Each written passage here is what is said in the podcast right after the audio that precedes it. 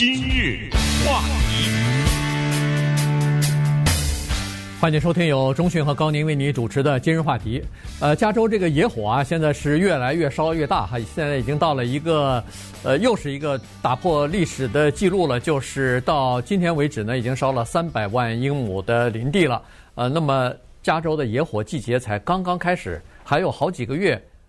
的野火季节呢，所以这个数字可能还会不断的在增加啊。那么今天呢，我们就是还是跟大家来聊一下这个加州的野火，因为北加州呢，我们呃比较离我们这个洛杉矶比较稍微远一点，但是住在洛杉矶，我们很多的听众是在圣盖博谷这一段这一块地区居住的啊。这儿有很多城市，呃，这个华人的这个居民的都特别的多啊，而且我们的听众也集中在这些地方，所以。我相信住在这个地区的人这几天都能够感受到，有的时候是你可以看到那个山脊上头的火光，有的时候你走出外外边，就是后院里头或者是家里头，你就可以看到落得满满的像下雨一般的那个呃那个灰尘啊，烧焦的那个草木的那种灰尘就飘到你的院子里头去了，或者你是在室内的话，哪怕关着门关着窗，都有那个浓浓的。烧焦的那个烟味儿哈，所以，呃，我们就处在这样的一个非常不健康的这个空气品质当中。哎，北加州更糟啊！对，呃，北加州的火还厉害啊，比这儿还厉害呀！北加州整个的跟我们这儿一样，我们天没有了，呃，看不到了。如果抬头看的话，是没有天的，就是。嗯，黄黄昏黄色的一片啊！在北加州，像旧金山的天空是红的了，已经是呃非常的严重，所以整个的加州都很糟糕。从南到北，南当然就是和墨西哥交界的这个地方，北就是和俄勒冈州交界的这个地方，俄勒冈州更糟糕啊！如果大家看图片的话，俄勒冈州烧的那一片一片的房子特别的。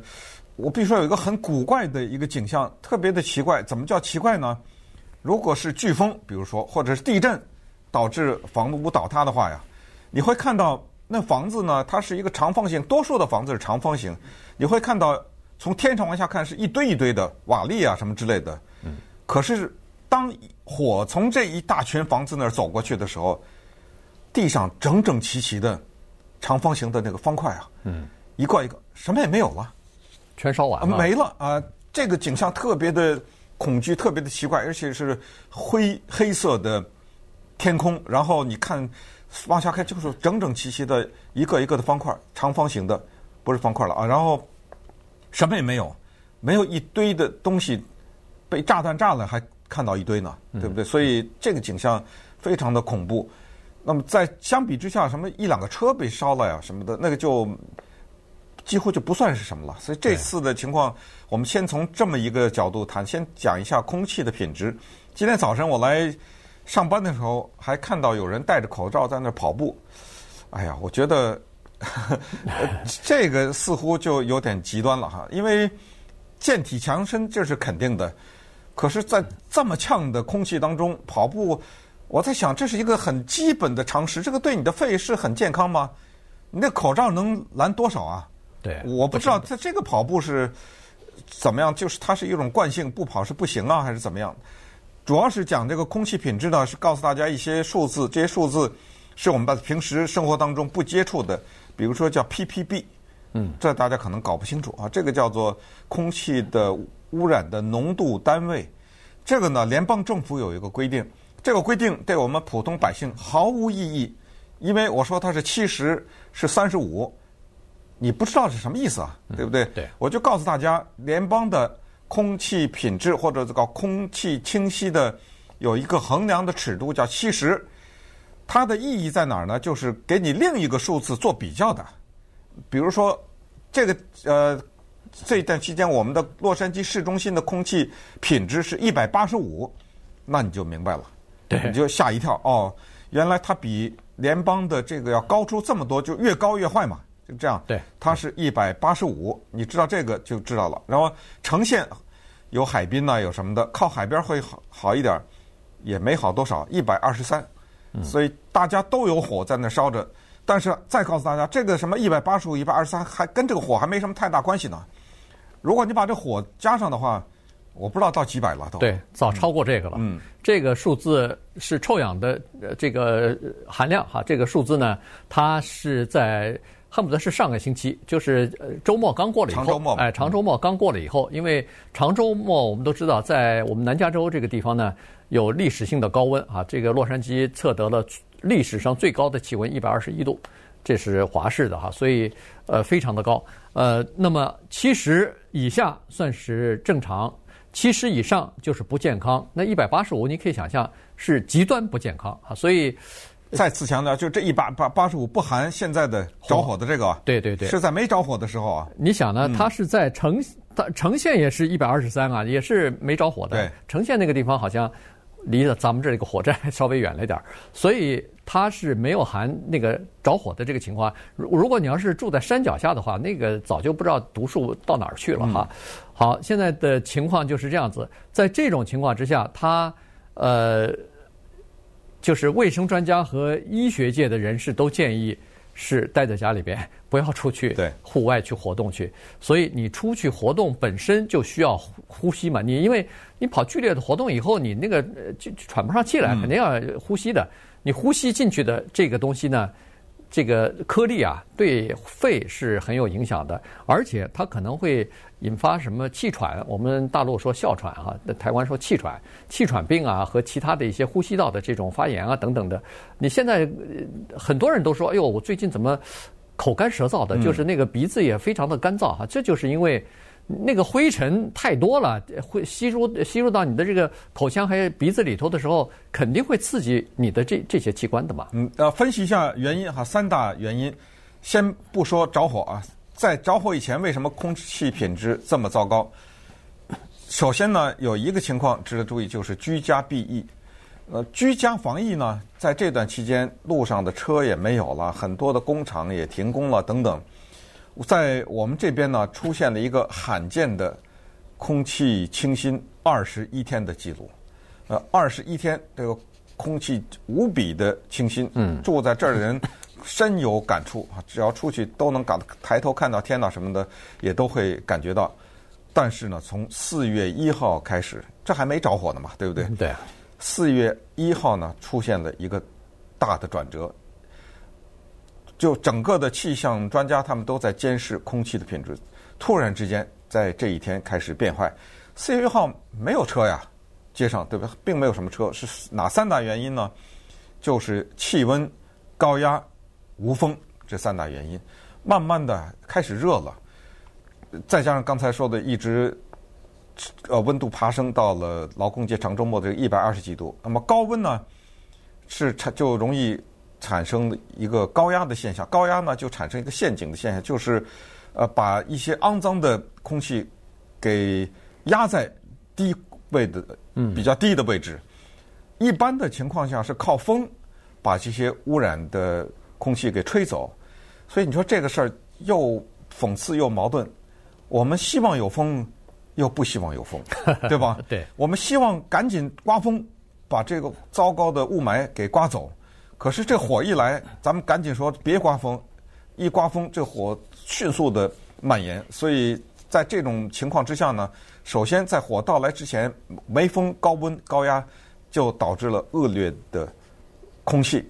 然后呢，接下来的问题就是哪儿来的这个情况？现在几乎科学界是统一的认知，这是气候暖化造成的。嗯，而且这个问题就比。什么新冠病毒啊，要麻烦多了。有的人常说什么二零二零年怎么样？这个问题可就不是二零二零年的问题了。嗯，这是二零二零年以前不知道几百年以前就造成的。那么如果这个情况是导致现在空气品质恶劣和现在的山火的爆发呀等等，呃，是这个原因的话，那可能就是接下来的几代人的要面临的问题了。呃，可就不是一个新冠的问题。那好，那接下来呢，我们就。再看一看加州的火情，俄勒冈州的火情，以及你听了这几个分析，你就知道这真的和气候暖化有点关系。因为俄勒冈在前一段时间夏天还在下雪，你能相信吗？对不对？为什么下雪？从下雪突然变成了遍地的是大火。等稍等一会儿，我们再来分析一下。一起。今日话题，欢迎继续收听由中迅和高宁为你主持的今日话题。这个加州的大火啊，现在已经烧到俄勒冈州了哈。这个俄勒冈州刚好是在加州北边一点，那么靠近加州边境的这个地方，大概二三十里的这个地方小镇先烧起来哈，然后呢，它好几个火场就汇集在一起，就变成一个比较大的这个火场了。而且呢，他们很不凑巧，就是它那个火场啊，离居居民区特别近啊，所以这样一来的话。现在已经有几百栋，可能上千栋的房子被烧掉了。然后我看今天早晨，呃，那个美联社的消息是说，在俄勒冈州要求他们撤离家园的已经达到了五十万人。五十万人呢，这个是了，这比加州的还要多哈。俄勒冈州全州只有四百三十万人。百分之十几的人要求要撤离家园了。对，呃，我想我们往北边去啊，我没去过，但是我去过旁边的华盛顿州嘛。呃，对，他们紧这个紧密的接壤，而且他们的整体的这个州的他们这种情况是非常像，就是四个字：郁郁葱葱。对，啊、呃，就是到处都是树，这下就麻烦了。呃，尤其是在华盛顿州，我去的一些呃地方，还有朋友家什么，他。很棒的，他生活在那个树林里面，嗯、那种感觉很棒的，像像氧吧一样，他们一直说是对呼吸氧气嘛，对对，就早上起来的时候，这种空气的感觉绝对的是加州所没有的。可是这一火一来就麻烦了，就就它有这个问题，而且俄勒冈州、奥勒冈州也好，俄勒冈州也好，这个地方呢，它刚才说为什么是可能是气候暖化导致，就它在这个季节是不刮风的。我们这边呢有什么圣塔安娜风什么之类的，在他那是没有的。但是现在突然之间刮起强风，这个是在人的记忆当中没有的，没发生过。那这个强风就导致这个州现在三十九处大火，我们这边也三十七八处吧，可能。三十七处是汇集在一起，那个叫做 August 呃 Complex 啊，对那个火对，所以你像。俄勒冈州的 Phoenix、Talent 这种地方，整个我不知道它是镇呐、啊、还是市啊，反正没了。嗯，整个这个都被大火吞噬。一个祖母和他十三岁的孩子，孩子我不知道是孙子还是外孙呐、啊，被烧死了。嗯，十十来个人，好像大概有十来个人烧死哈。在加州也是一样，刚才说那个 August Complex，这是三十七处火场汇集在一起，现在。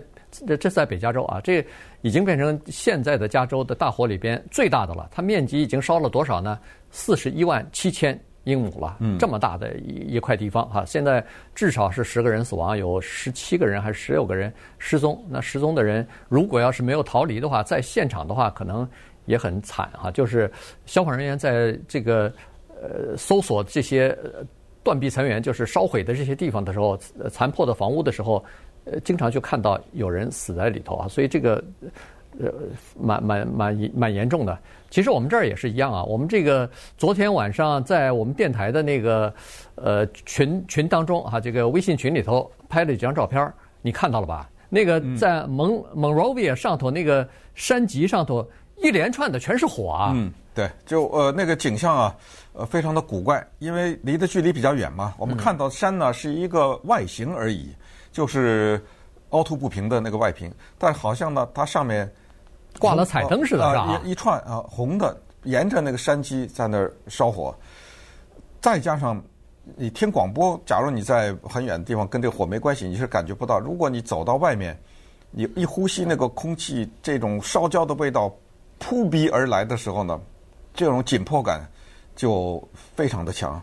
再加上，如果你生活在这种城，像我生活的这种城市，它收到了疏散令的时候，那这种呢，对你的心理上的影响就更大一些了。是。就就突然就觉得好像就来到了家门口。再加上呢，看到这些报道，关于臭氧的报道啊，关于空气清洁的报道，关于它可能引发的疾病的报道，然后再看到图片，看到俄勒冈州烧成这个样子，看到加州烧成这个样子，你突然就是觉得好像。还是那句话，就是这一年好像怎么没什么好消息似的。你知道嗯，对，这这个好像，呃，就是我们说的那个叫暴风雨现象嘛，对不对？呃，刚你觉得这已经是更糟了，他来了一个，又给你添一件事情，就不断的给你增加这种头绪。回到刚才说的俄勒冈这个地方，他早先的前几前几天的时候还下了雪，所以俄勒冈人包括他的州长现在向联邦请求救助，但是他他们那地方的气象学家和科学家说，说现在的俄勒冈州今今年的这个情况有一个大的麻烦，一个是罕见，就是以前没听说过啊，这个季节又是下雪，又是着火，又是嗯、就有这种啊飓风啊什么就。风速很强的这个风，嗯、对，关键的就是从俄勒冈州到加州，我们突然意识到一个问题，就是它不是二零二零年的问题，就是明年、后年以后可能会越来越糟糕。这个情况就让人觉得比较沮丧了。对，就是这种极端的气候啊，会越来越频繁的出现，这就比较麻烦。别说是奥勒冈州了，前两天呃新闻还在说，那个科罗拉多也是一样，前两两天吧。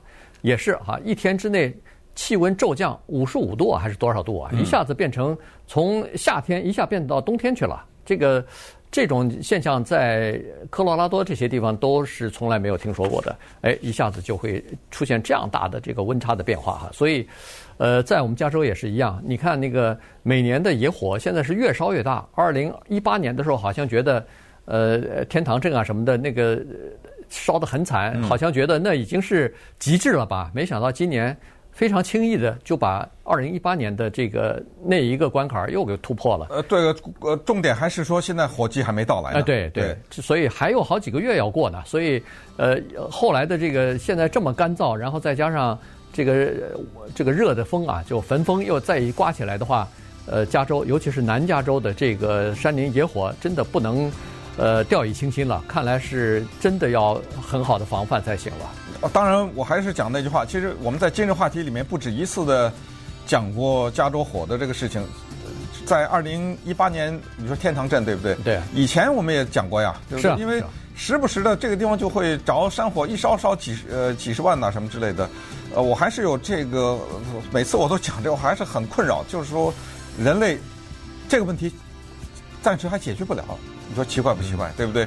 呃，我们解决过很多不可思议的问题，人类，不管是人的疾病也好，还是对太空的征服也好，就是这个问题还是解决不了。所以不知道是不是能够在这方面下点功夫，呃，在探索太空以前，能不能现在把咱们这反反正火给救一下？反正你越来越觉得，好像人在大自然的面前是那么的渺小。你有的时候真的是看着这个大火来了以后，你真的还真的没办法。